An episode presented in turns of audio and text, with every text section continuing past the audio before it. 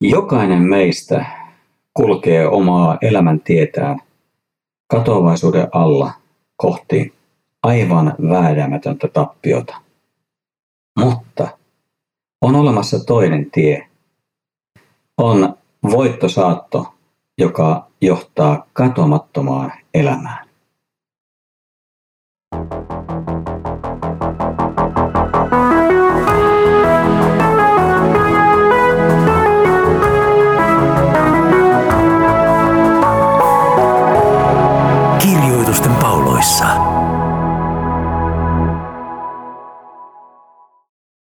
Tervetuloa kansanlähetyksen Kirjoitusten pauloissa podcastin pariin.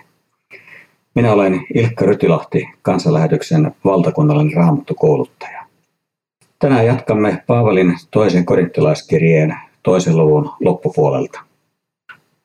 Ensimmäinen ja toinen korinttilaiskirje poikkeavat oleellisesti toisistaan.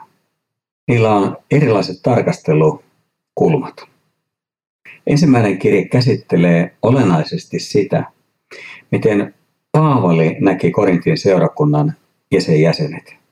Siksi hän keskittyy seurakunnan ongelmiin ja siihen, miten niihin voidaan tuoda apu. Toisessa kirjassa puolestaan Paavali on syytettynä ja epäiltynä. Tässä kirjeessä käsitellään sitä, miten korinttilaiset näkivät Paavalin. Ja kaikille oli epäselvää, eikä Paavali pyrkinyt mitenkään sitä puolustelemaan tai peittelemään, että hänen elämässään oli todella monenlaisia vaikeuksia, ongelmia, vastoinkäymisiä. Niitä riitti ja riitti. Tämä antoi hänen vastustajilleen aiheen väittää, että Paavali ei ole todellinen apostoli, koska jos hän olisi Jumalan käytössä, niin kai Jumala sitten aivan toisella tavalla varjelisi hänet näiltä vaikeuksilta. Paavali on kuitenkin tehnyt heti alusta lähtien selväksi, että yhtälö ei ole näin yksinkertainen. Inhimillinen ajattelu ja inhimillinen johtopäätös ei lopulta avaa meille sitä salaisuutta, että Jumala, ikuinen, katomaton Jumala, kätkeytyy monesti heikkouteen, alhaisuuteen, sellaisen, mitä tämä maailma ei pidä tavoiteltavana eikä anna arvoa. Ja kuitenkin sen kautta ja sen keskellä Jumala toimii. Näin oli myöskin Paavalin kohdalla. Paavali tiesi myöskin, että hän oli saanut elämässään kohdata ja nähdä jotakin sellaista, mitä korinttilaiset eivät. Ja tästä lähtökohdasta käsin hän katsoi itseään, omaa tehtävänsä ja siihen kuuluvia asioita.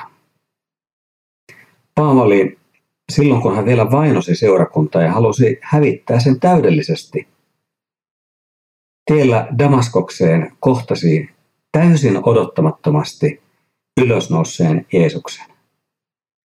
Ja tuo kohtaaminen kertoi hänelle, että mies, joka oli surmattu ristillä, mies, jonka Rooman valtio oli teloittanut, jota juutalaisen kansan johto oli halunnut, joka oli haudattu ja hauta oli suljettu ja sitä vartioitiin.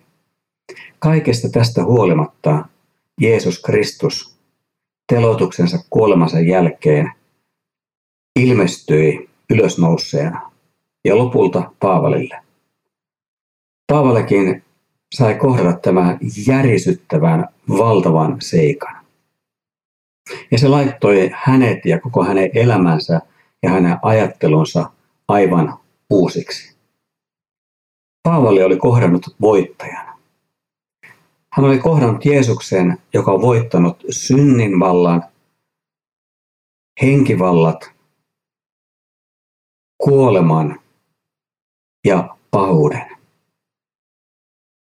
Tällä tavalla Paavali ymmärsi, että Kristus on kaikista korkein. Jumala ja hänen valtakuntansa ovat ikuisia, voittamattomia. Ne tulevat säilymään, kun taas kaikki muu tulee katoamaan.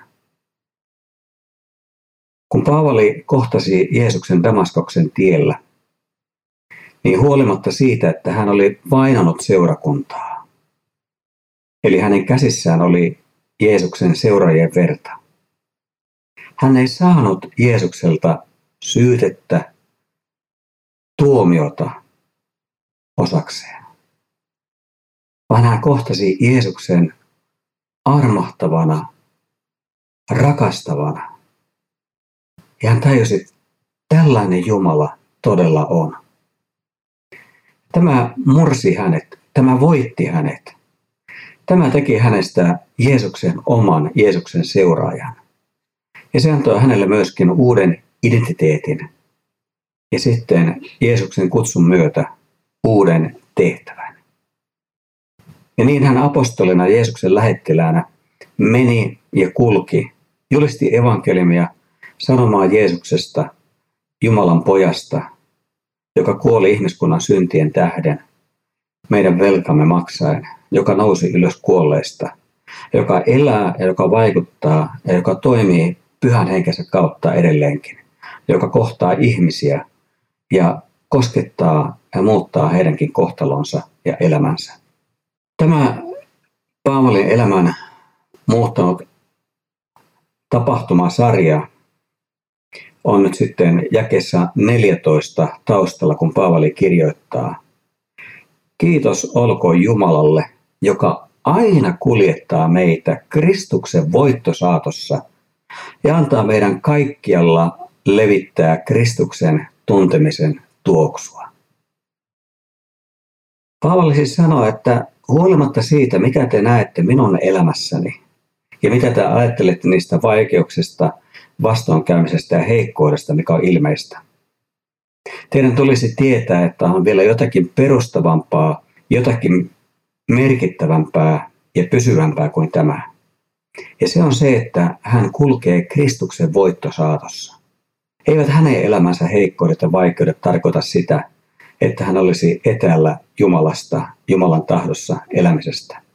Päinvastoin tämä voittosaatossa kulkeminen johtaa hänet kyllä tilanteisiin, jossa hän joutuu tuntemaan ja kohtaamaan tämän maailman ja elämän katoavaisuuden. Mutta silti hän on Kristuksen voittosaatossa. Paavali käyttää hyvin vahvaa antiikin maailmasta ihmisille tuttua seikkaa tässä kuvaamassa omaa suhdettaan Jumalaan, kun hän uskoo Jeesukseen. Antiikin maailmassa, kun oli käyty taistelu tai sota ja oltiin selviydytty voittajana, järjestettiin voiton paraati. Tämä on säilynyt meidänkin aikoihimme asti. Mutta nyt taistelu mitä siinä tapahtui, mitä se merkitsi, on ainutlaatuinen. Asetelma poikkeaa tavallisesta sodankäynnistä. Antiikin aikana, kun vihollisarmeija oli kukistettu, siitä oli surmattu tietty osa sotilaita ja osa oli jäänyt vangiksi.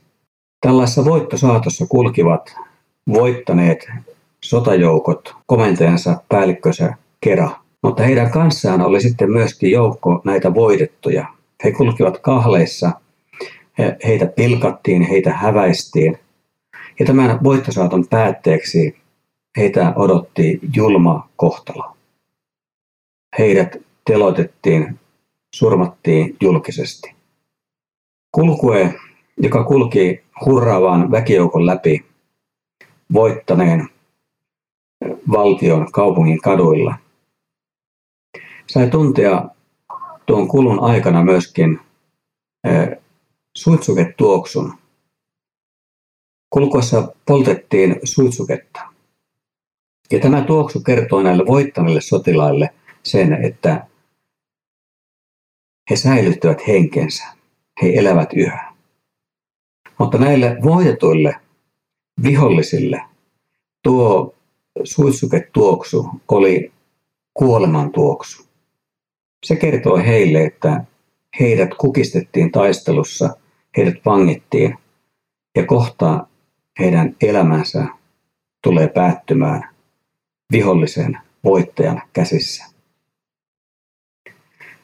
Nyt Kristuksen voittosaatto ei ole tällainen, että se, joka joutuu hänen voittamakseen, menettäisi elämänsä ja tulisi surmatuksi. Päinvastoin, tässä tapahtuu jotakin ihan käsittämätöntä. Sen sijaan, että voitetulta otettaisiin elämä, vietäisiin hänen henkensä, hän saakin omalle kohdalleen lahjana sen elämän, joka on Jeesuksella. Jeesushan on voittanut ristin kuoleman ja ylösnousemuksen kautta synnin vallan, pahuuden vallan, pahojen henkiolentojen vallan ja lopulta itse kuoleman vallan. Jeesus on voittajien voittaja. Hän on kuningasten kuningas. Mikään ei ole hänen mahtiaan suurempaa. Ja tätä mahtia Jeesus käyttää sillä tavalla, että se, joka tulee hänen rakkautensa voittamaksi, sillä Jeesus ei sodi väkivalloin, vaan hän haluaa rakkauden kautta tulla meidän elämäämme. Sen kautta, että me kuulemme voiton sanoman, sen sanoman, joka tuo rauhan meille, jotka kaipaamme elämämme tarkoitusta, elämämme päämäärää, sitä, että me elämme sovinnossa, että meillä on tarkoitus elämälle. Jeesuksen kautta meillä on tämä päämäärä. Se on hänen valtakunnassaan, se on hänen kirkkaudessaan. Se on siellä, missä kaikki entinen on mennyt ja kaikki kyyneleet on pyyhitty pois. Missä ei ole enää kuolemaa eikä pahuutta eikä tuskaa. Missä ei ole enää vierautta ihmisten kesken, ei vihamielisyyttä, ei muukalaisuutta vaan yhteys, onnellisuus, ilo ja rakkaus.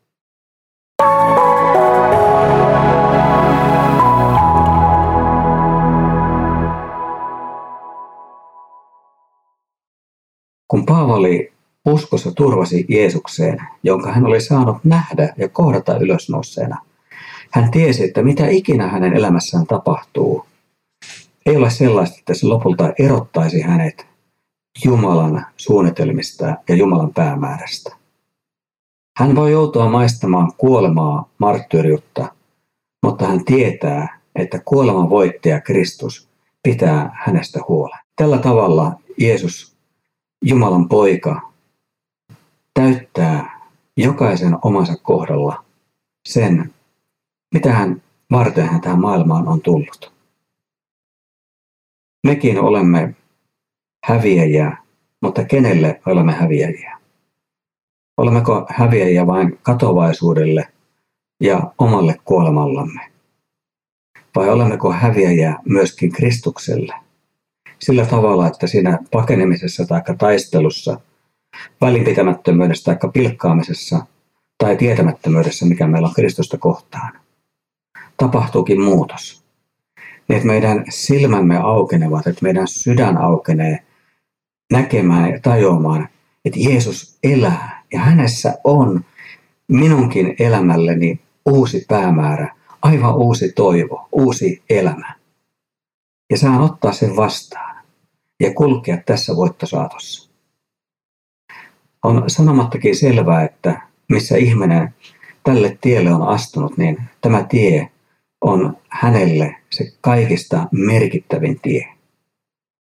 Jos kuljen vain omaa tietäni, jos olen oman elämäni Herra, jos hallitsen kaikkea, tulen lopulta näkemään, että se on vain kangastus.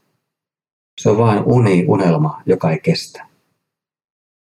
Lopulta tavalla tai toisella päiväni päättyvät, elämäni on ohitse.